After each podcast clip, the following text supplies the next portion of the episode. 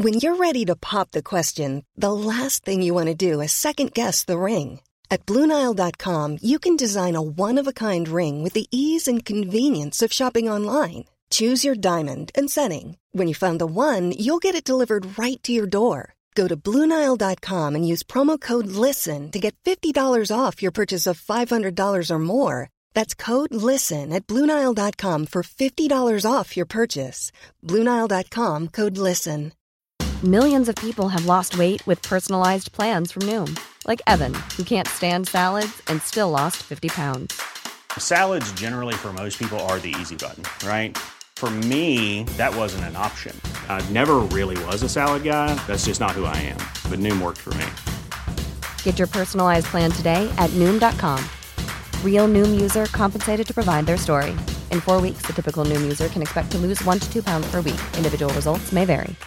Everyone knows therapy is great for solving problems, but getting therapy has its own problems too, like finding the right therapist, fitting into their schedule, and of course, the cost. Well, BetterHelp can solve those problems.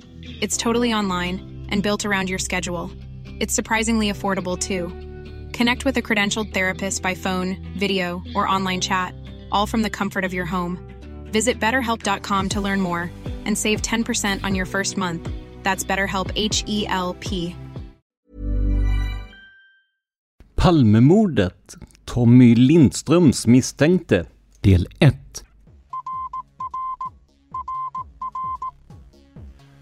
Sveriges statsminister Olof Palme är död. 90 000. Ja, det är mord på Sveavägen. Hörde de säger att det är Palme som är skjuten. Mordvapnet med säkerhet är en Smith Wesson, en revolver kaliber .357. Inte ett svar. Det finns inte ett svar. För jag har inget. Polisen söker en man i 35 till 40-årsåldern med mörkt hår och lång mörk rock. Välkomna till podden Palmemordet som idag görs av mig, Tobias Henriksson på PRS Media. Om du vill stötta podden ekonomiskt så går det alldeles utmärkt. Gå in på patreon.com palmemordet och donera en summa som podden får per publicerat nytt avsnitt. Görs det inga nya avsnitt så dras heller inga pengar och adressen är alltså patreon.com palmemordet. Blir du Patreon nu så är du dessutom en av dem som kommer att bjudas in till nästa års Palmevandring, det vill säga 2025. Och som vanligt, om du hellre vill göra en engångsdonation så hittar du alla sätt att göra detta på i avsnittsbeskrivningen.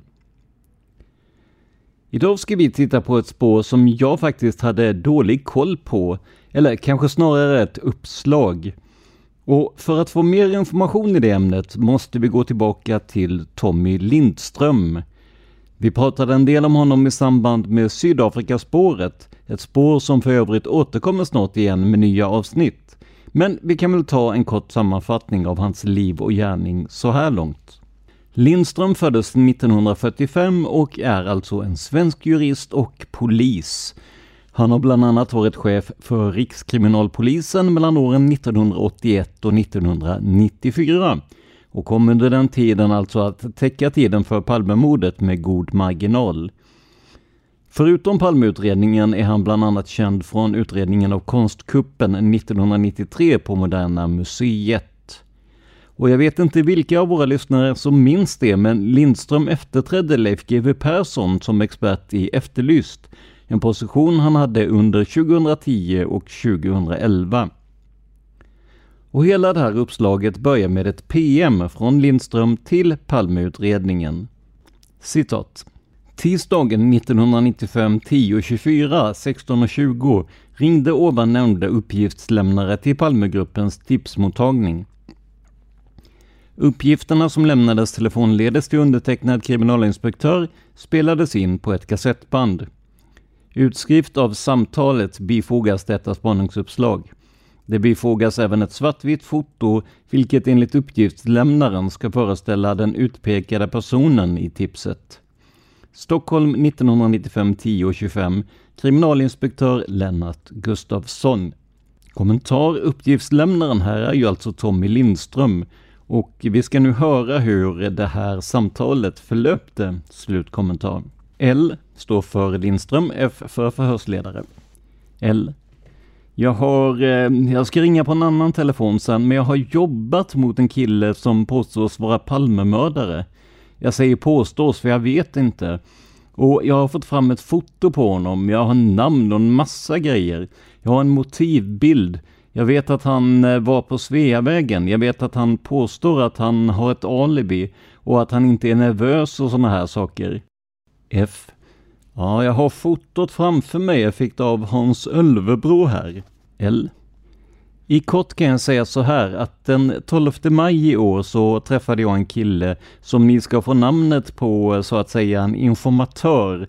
Han vill vara anonym nu och han har det här vanliga motivet att han inte tror på den vanliga polisen utan han tror att jag är något underverk. Han vill då inte nämna namnet på den person som han anser är mördaren, men han säger att han är helt säker på att det är den killen som han kommer att ange men han vill veta om belöningen gäller eller inte. Det är hans motiv. Och eh, jag tar lite kontakter och får klart att eh, har pratat med Åke Röst bland annat och fått klart för mig att belöningen finns där fortfarande. Kommentar Åke Röst har jobbat vid Rikspolisstyrelsen, Rikskriminalpolisen, som kriminalinspektör och förhörsledare. Slutkommentar. Eh, då tar jag kontakt med den här killen och sen så säger jag att eh, nu får du komma upp till bevis lite grann och säga vad det är för någonting du kommer med. Då säger han så här. Det här fotot du har framför dig, det är en kille som heter Censur, kallas för Censur av sina arbetskamrater. Han är lite aggressiv och arrogant och så vidare. Kommentar, här kommer personnumret och adressen, båda är maskat, så det hoppar vi över. Bodde den här tiden som är aktuell på Censur och bytte alltså bostad under den här, ja, slutet av februari. En uppgift säger att han skulle ha lämnat Luntmakargatan 1986 0213 men det kan ju lika gärna vara så också att han har dubbel bostad under slutet av februari och flyttningar och sådär. Han är alltså snurrig den här killen, skulle hata Palme och det är då den ensamma galningen som det gäller. Och då säger jag till den här killen, informatören, att eh, det är många sådana som, eh, och du ska se vad han liknar och sen har jag fått fram fotot då och det har varit lite krystade historier. Men fotot är på den här grabben och han har jobbat på censur men fick inte följa med när de flyttade ut det här censur, eller vad det heter till censur. Då fick han inte följa med. Jag vet då att han var på Sveavägen den här killen. Han påstår sig ha varit på Kolibri som ska ligga bredvid, om det är Drottninggatan och något annat ställe. Adolf Fredriks kyrkogata kanske? Ohörbart. F. Sa du att han hade varit där? Ohörbart. L. Han har själv sagt det. Jag har alltså inte pratat personligen med honom utan eh, har skaffat mig kunskapen genom att prata med andra som har fått prata med honom. Men han säger alltså att han eh, har varit på det här stället. Han påstår också att han var ganska, han söp ordentligt vid den här tiden. Han påstår också att han då eh, skulle ha gått hem tidigt på kvällen. Han påstår att han skulle ha gått Sveavägen, men inte åt det hållet som han säger då, ungefär mot motplatsen, utan mot biografen. Hans omgivning, eh, han umgås med ett så kallat södergäng och den här restaurang Söderport är tydligen ett eh, stamställe för honom. F. I dagsläget? L. Ja, där kan man eh, få upp honom. Jag har sett honom med egna ögon idag utanför det här Söderport när han skulle gå ner mot tunnelbanan. Han påstår sig alltså, eh, det har han sagt till min uppgiftslämnare också, att han har en hel del bus, vad han nu menar med det, missbrukare, brottslingar, eller vad tusan han menade med det, som han umgås med. Och han har alltså spelkontakter på spelklubbar och på Solvalla. Han kan förstå att han själv är omnämnd i ett sånt här fall som Palmemördare, men han förnekar naturligtvis det. Men han gör det inte på det här sättet som man skulle kunna förvänta sig, att bli förbannad och liknande. F. Så här rakt av känner jag inte igen namnet, men det finns ju åtskilliga tusen i den här databasen, men L. Jag kan ge dig lite mer uppgifter. Han har en mor som heter namn och som bor på gata. De där har också ett sommarnöje ute du som kan hockey, du vet var skohallen ligger. När du åker, eh, du ska inte åka upp till hallen utan du passerar förbi en bensinmack och det är någon pizzeria och strax efter där så går det en väg upp till vänster och man kommer in i ett jordbruksområde och lite sommarstugor och sånt. Jag har varit och tittat här och jag kan visa dig exakt var det här ligger. Det är ett censur med censur. Kommentar skulle till exempel kunna vara det är ett hus med staket eller liknande. Slutkommentar. Tydligen äger mamman den censur, förmodligen fastigheten, och så finns det en liten sån där censurgrej som han bor i. Det finns folk i de där husen, men jag tror... Eh, för jag gjorde en koll hemma hos henne i morse innan jag åkte ut där. Och då var det sannolikt han som svarade i mammans lägenhet. Mamman har jag sett ryggen på så att säga idag också. F. Är han eh, ensamt barn eller? L. Ja, han kan ha en syster. Ett rykte säger att han har en syster som då har en knytning till, eh, jag tror det var censur, som skulle ha gjort lite utställningar och sådana saker. Men det är en obekräftad uppgift för mig. Han har tidigare varit gift med en flicka, eller sambo i vart fall med en flicka. F. När i tiden är det? L. Det här är alltså för mordet. De har en son född 1984 de bor på censur. Det var väl där eh, Södergänget så att säga som hon tillhörde då. Hon är numera gift med en polis. F. Vet du vad han tjänstgör? L.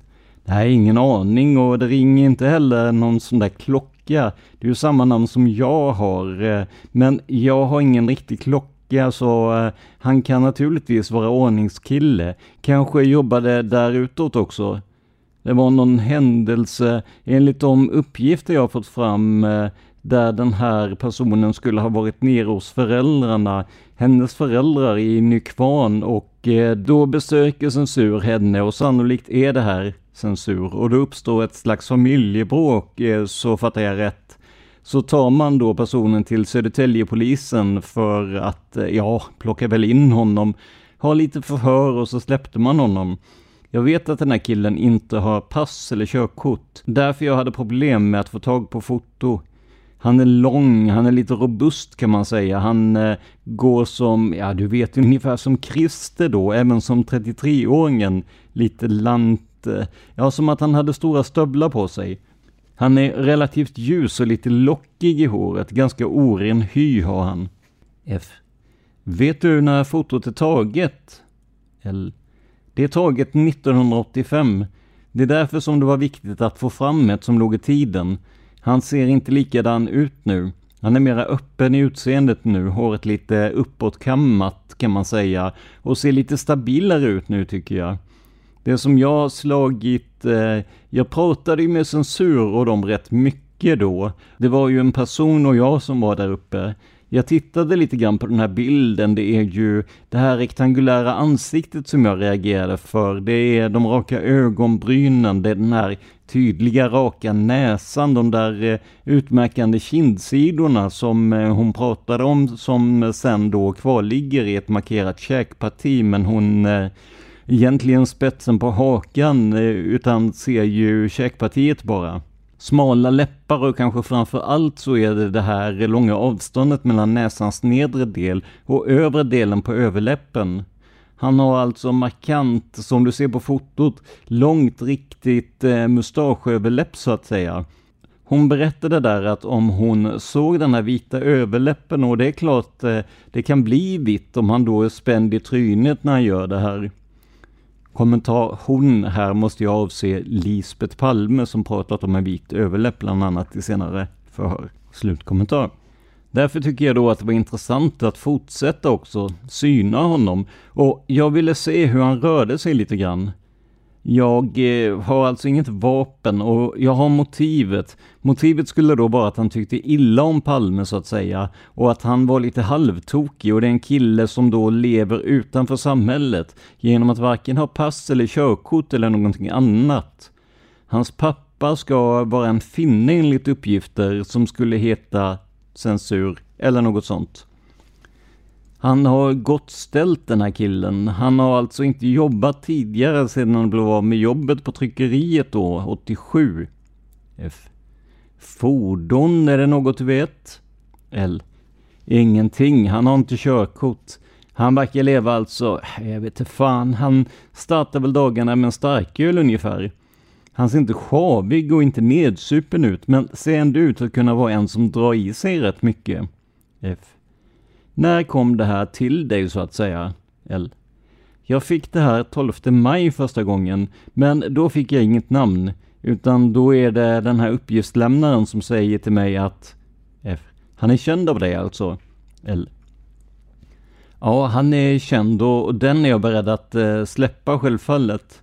Han har bara sagt till mig så här att eh, han vill att jag då ska börja jobba i det och få fram så pass mycket som man kan eh, landa det hos er utan att det för den skull blir någon felaktig angivelse.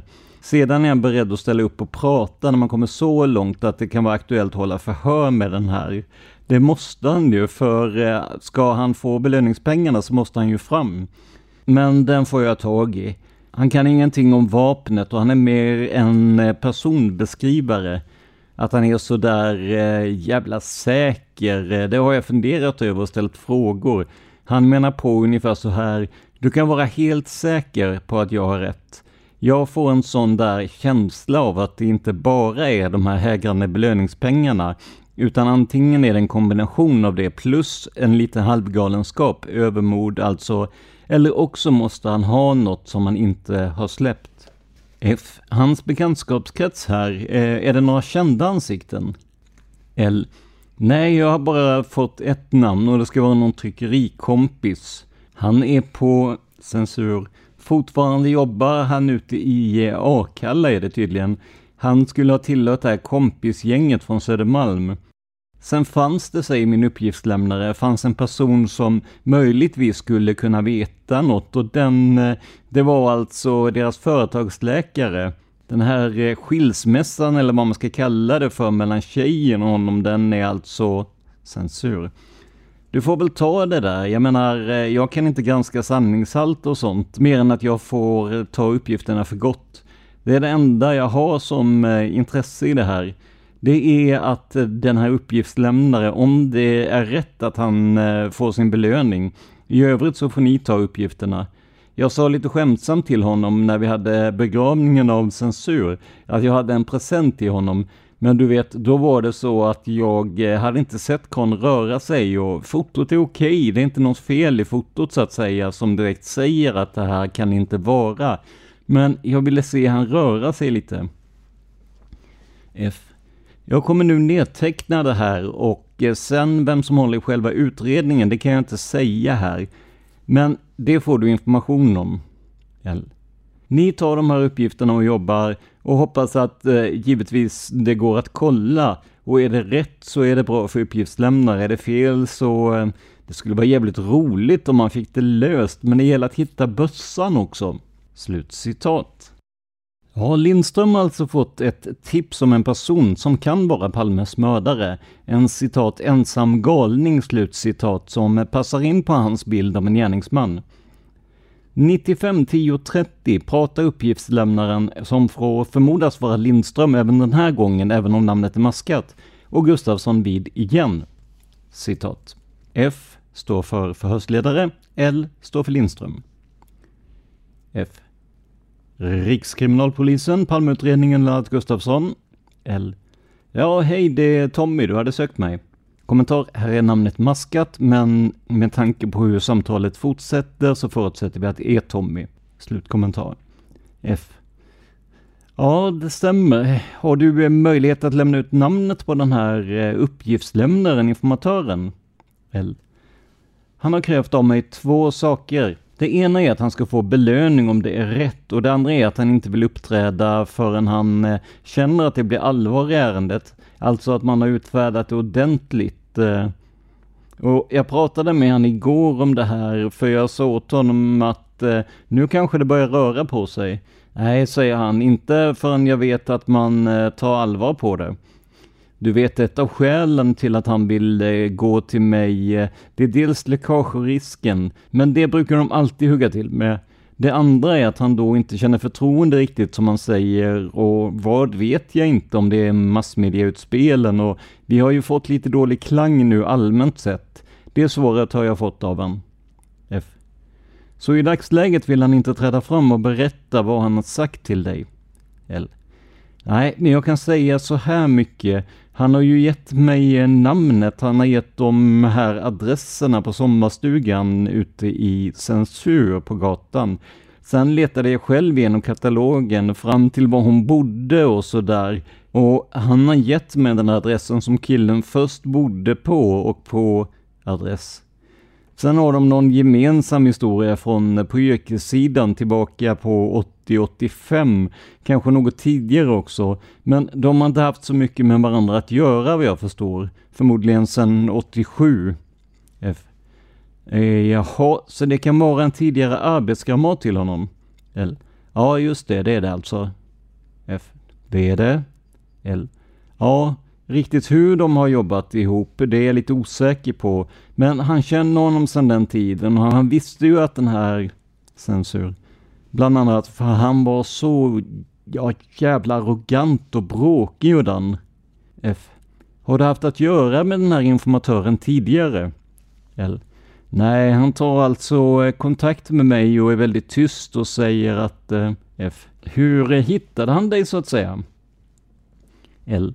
Jag tror genom namn, eller om det var, jo det var för han eh, ringer plötsligt till mig. F. Bostaden eller? L. Ja, just det.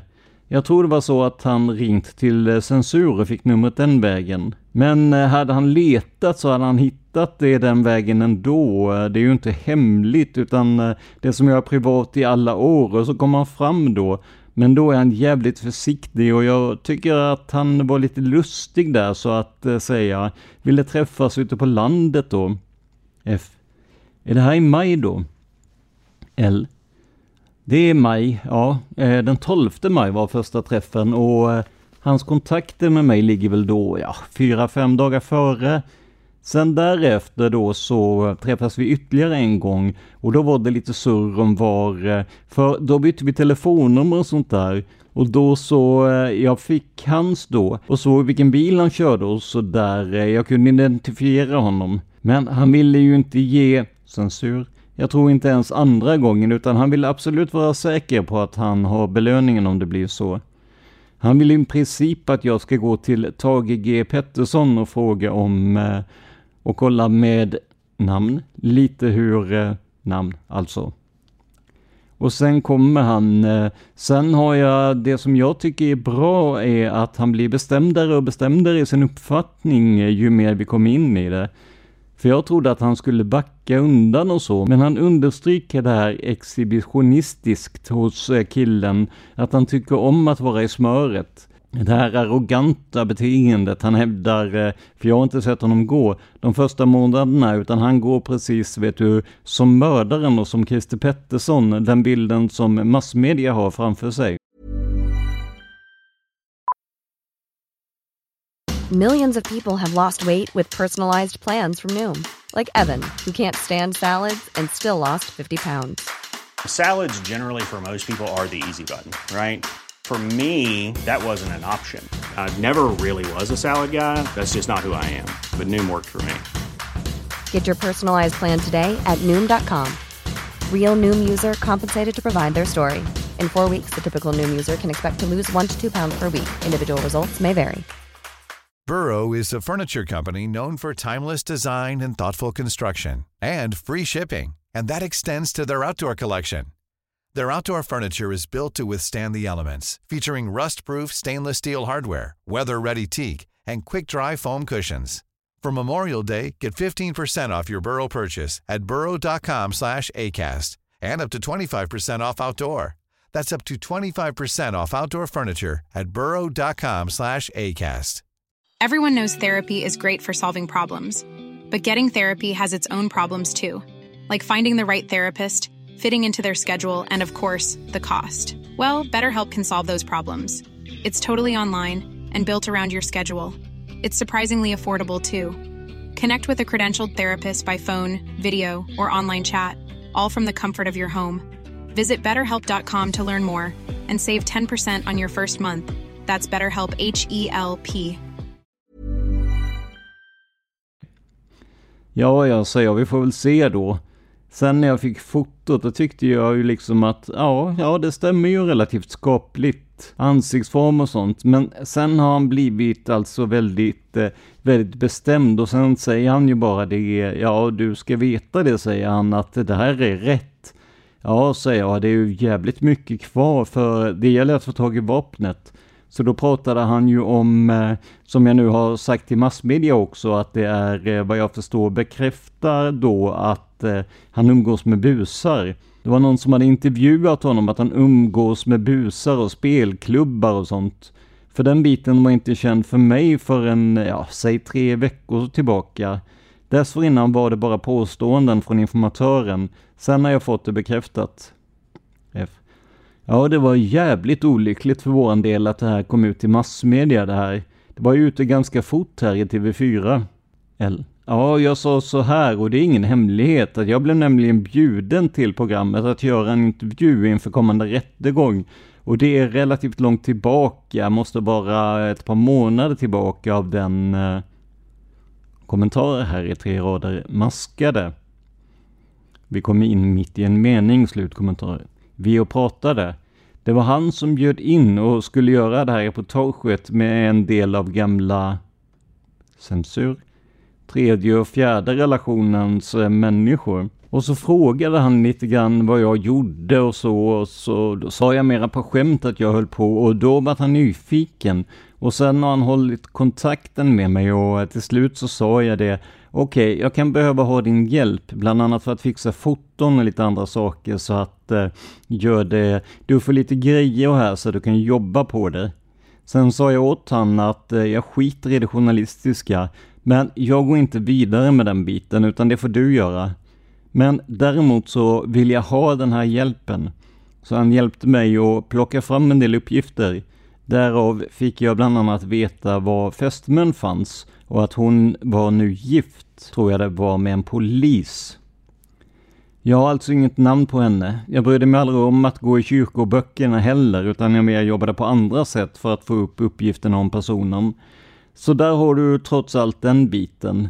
Men det är så vet du, som jag sitter så kommer jag ingenstans om inte jag tar hjälp utav de som jobbar ungefär som poliser gör normala och då är journalisten rätt lika.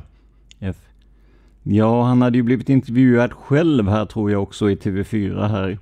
L. Ja, jag vet ju att den här journalisten träffade honom, för jag snackade med honom nu i lö... Nej, söndags var det, när de kom hem. Då vet jag ju att de har, eh, för att vad jag förstår här efter tidningarna, att de pratat. Jag har varit uppringd av personen där. Eh, då hade han snackat med censur, men då var ju problemet att censur säger så här. Jag vägrar att ge någon reklam åt Tommy för att eh, kommande rättegång. Då vart jag lite sur på personen, så jag ringde honom och sa, det här är inte frågan om någon jävla reklam för mig. Ja, det hade varit bättre om den rättegången hade gått utan att någon hade vetat något. Varit lugnt och skönt och framförallt för censur.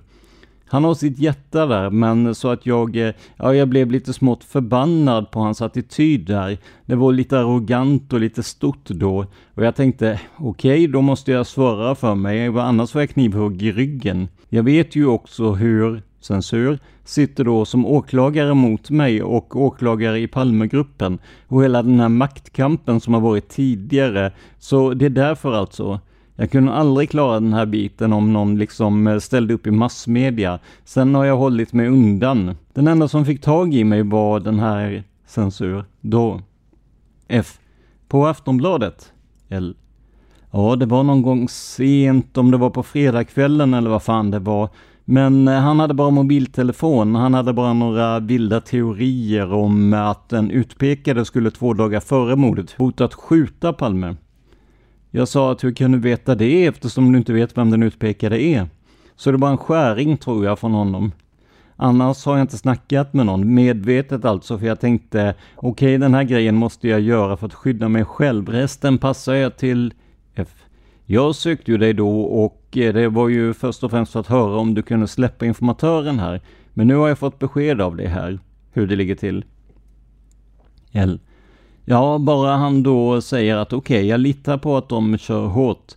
För att han vill inte träda fram förrän han vet att det är, ni tror på det och det är substans i era ögon och jag har sagt så här att jag vill inte hålla på och ange folk så att säga med namn och så. Det har ju ringt eh, mycket journalister nu efteråt här och då inte jag har varit hemma och eh, frågat bland annat Aftonbladet och Expressen och vill ha namnet. Men jag lägger inte det eftersom det är lite grann att ange en kille. Så det får de inte, utan jobba på det. Om det kommer fram till substans och sånt i det, så ska jag försöka övertyga honom då om det. Och då är det möjligt att han får ringa upp dig eh, så att han fortfarande är lite anonym. Då kan du inte nå honom. F. Det går bra det. L. Så får ni väl snackas vid. F. Det tycker jag. L. Men eh, hör av dig så får vi se hur det ser ut. F. Ja, jag vet var jag kan nå dig. L. Hej. Slut citat. Som ni märker är det bitvis svårt att hänga med i alla turer med maskade namn och platser. Men jag har gjort mitt bästa för att göra det begripligt. Det här ämnet är också så intressant att jag tycker att det är viktigt att ni får ta del av de här dokumenten i ljudformat, även om en del namn och platser alltså är maskade. En journalist på min gamla arbetsplats TV4 har alltså tagit upp spåret och varit i kontakt med Lindström. Jag vet inte vem journalisten är, men numera jobbar Trond Sefastsson och Tommy Lindström tillsammans med konsultverksamhet inom juridik. Och Trond har tidigare jobbat på TV4, så det skulle kunna vara Trond som avses. Sefastsson, som senare kom att anklagas för bland annat mutbrott, var en prisvinnande journalist på TV4s Kalla fakta. Men observera dock att namnet är en spekulation från min sida.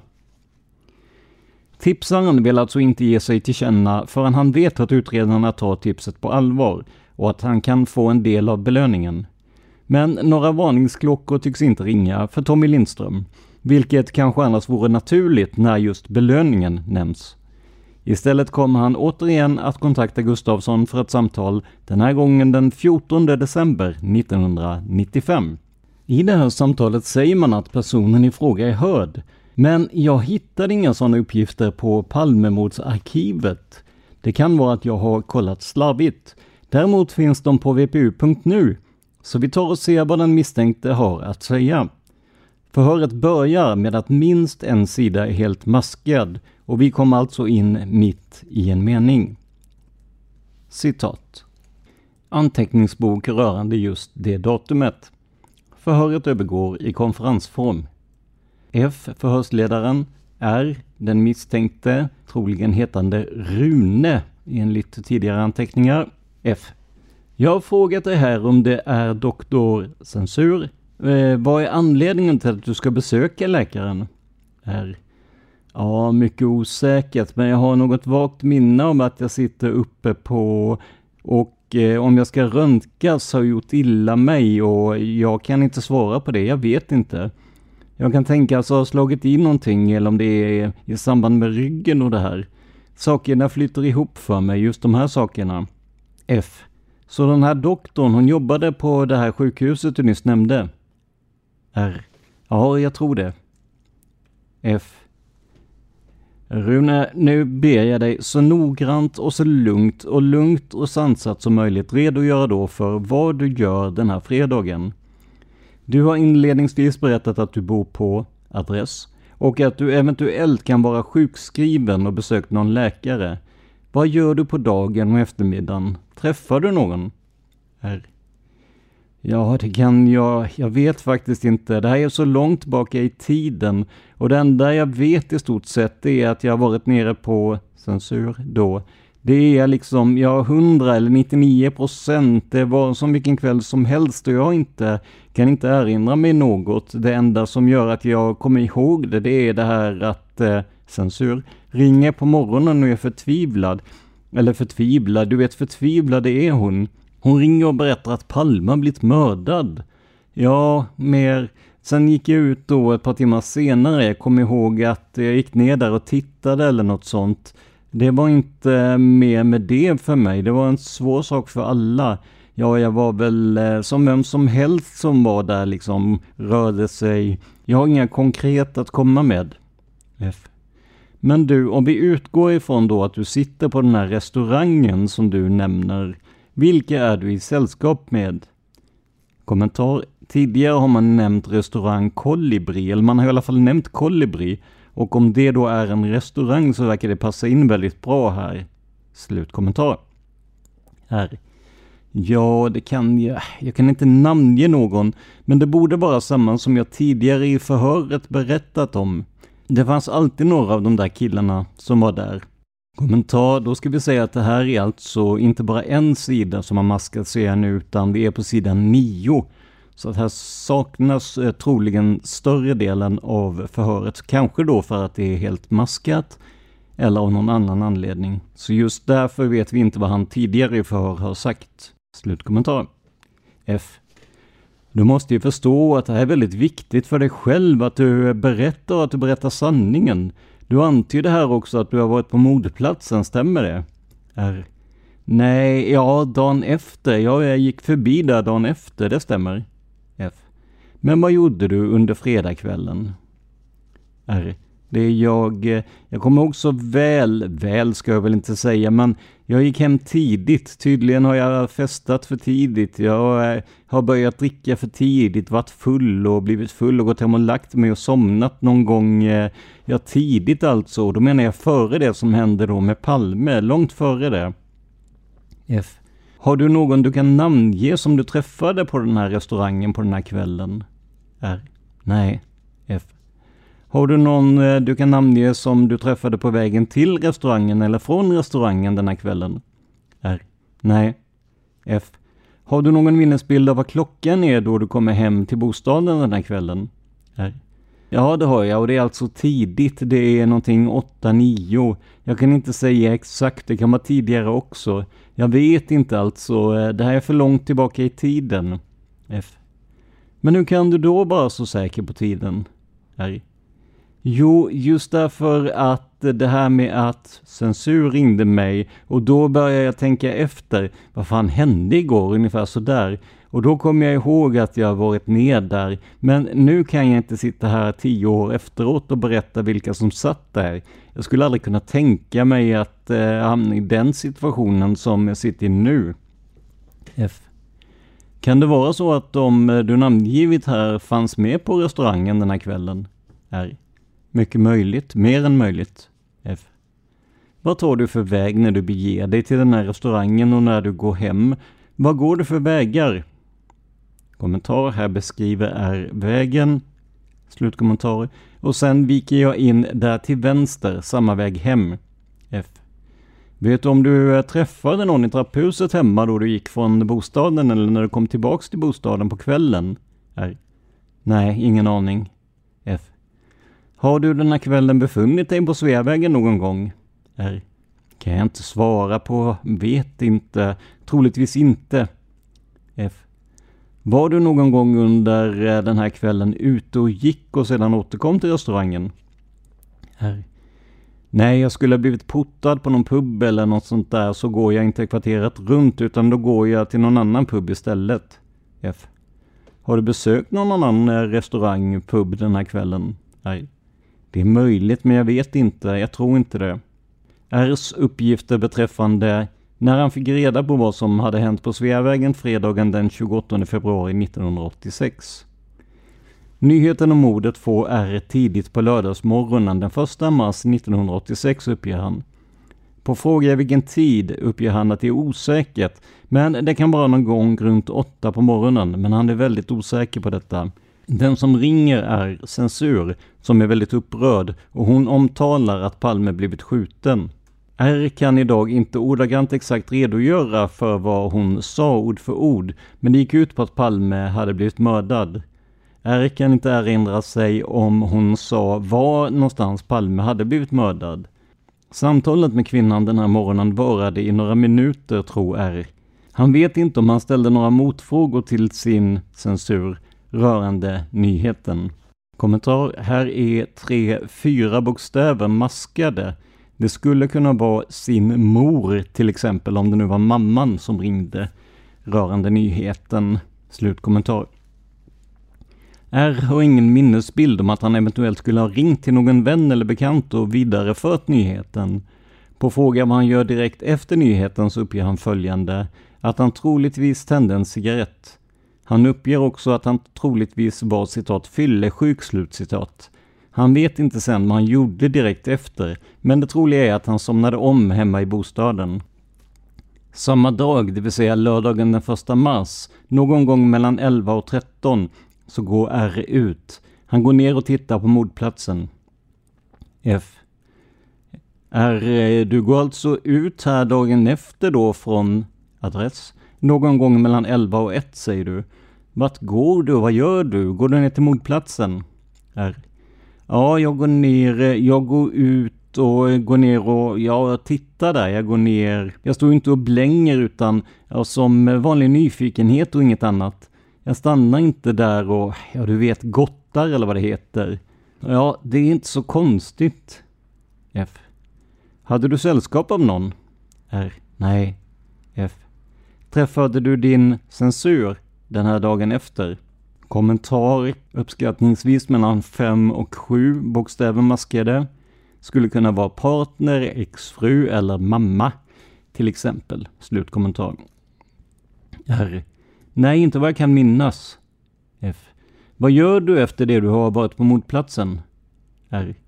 Ingen aning. Och, och varför jag kommer ihåg de här sakerna så tydligt är att min kommentar, troligen mor, slutkommentar, ringer och väcker mig på morgonen och talar om det är och ja, jag varit ju irriterad och blivit väckt tidigt i stort sett och samtidigt, jag hörde ju på hennes röst att hon var, tyckte det här var jobbigt och jag vet faktiskt inte, jag vet inte. F. Hur såg det ut på mordplatsen då du besöker den dagen efter?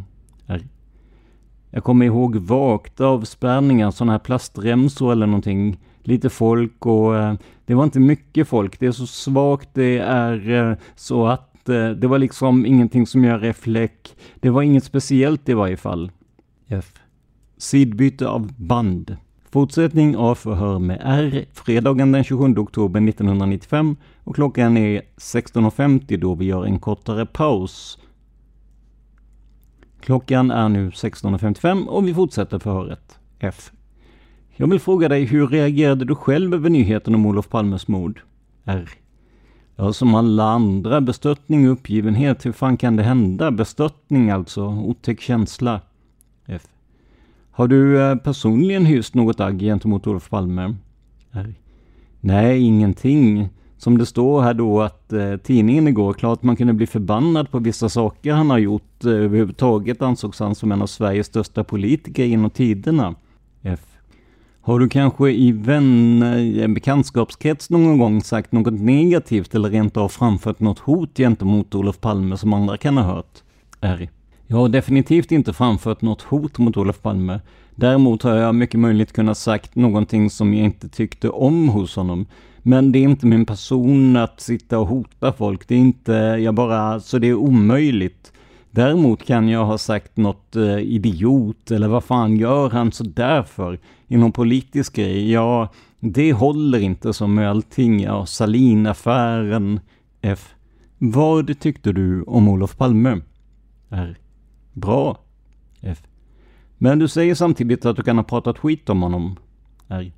Givetvis, jag kan tycka bra om min närmaste vän, men jag kan också säga att han är jävla fel i den och den saken. F. Är det något så här vid förhörstillfället som du kan erinra dig som du tycker Palme gjort fel? R. Nej, nu är det här för långt tid tillbaka i tiden. Det är mest på senare år jag varit lite sur på sossarna. Där slutar vi citera det här förhöret och vi återkommer till det i nästa avsnitt. Hi, I'm Daniel, founder of Pretty Litter. Cats and cat owners deserve better than any old-fashioned litter. That's why I teamed up with scientists and veterinarians to create Pretty Litter. Its innovative crystal formula has superior odor control and weighs up to 80% less than clay litter. Pretty Litter even monitors health by changing colors to help detect early signs of potential illness. It's the world's smartest kitty litter. Go to prettylitter.com and use code ACAST for 20% off your first order and a free cat toy. Terms and conditions apply. See site for details. Hey, it's Paige DeSorbo from Giggly Squad. High quality fashion without the price tag? Say hello to Quince. I'm snagging high end essentials like cozy cashmere sweaters, sleek leather jackets, fine jewelry, and so much more. With Quince being 50 to 80% less than similar brands. And they partner with factories that prioritize safe, ethical, and responsible manufacturing. I love that. Luxury quality within reach. Go to quince.com slash style to get free shipping and 365 day returns on your next order. Quince.com slash style. Hey, it's Paige DeSorbo from Giggly Squad. High quality fashion without the price tag? Say hello to Quince. I'm snagging high end essentials like cozy cashmere sweaters, sleek leather jackets, fine jewelry, and so much more. With Quince being 50 to 80% less than similar brands. And they partner with factories that prioritize safe, ethical, and responsible manufacturing. I love that. Luxury quality within reach. Go to quince.com slash style to get free shipping and 365 day returns on your next order. Quince.com slash style. Personen i fråga säger alltså att han inte minns vad han gjorde eller om han var på Sveavägen. Det kan såklart vara fullt rimligt med tanke på tiden som gått. Men efter det som hände kan man ju också tänka att man drar sig till minnes kvällen lite extra. Kanske kommer vi att få höra om det i kommande avsnitt. Om du gillar det vi gör och vill stötta oss ekonomiskt så hittar du alla sätt att göra detta på i avsnittsbeskrivningen. Om du har synpunkter eller frågor kring podden, kontakta oss gärna på simwaypodcastsnobbelaggmail.com. Det är alltså z-i-m-w-a-y podcast gmail.com. Vi hinner tyvärr inte svara på frågor om mordet och teorier utan hänvisar till de olika grupperna i ämnet på Facebook. Det här var veckans avsnitt av podden Palmemordet som idag gjordes av mig, Tobias Henriksson på PRS Media. För mer information om mig och mina projekt besök facebook.com prsmedia.se eller gilla oss på Instagram där vi heter prsmedia. Ett ord, små bokstäver. Du kan också besöka vår hemsida www.prsmedia.se. Stort tack till VPU.nu och Palmemordsarkivet för föredömlig information i det här ämnet.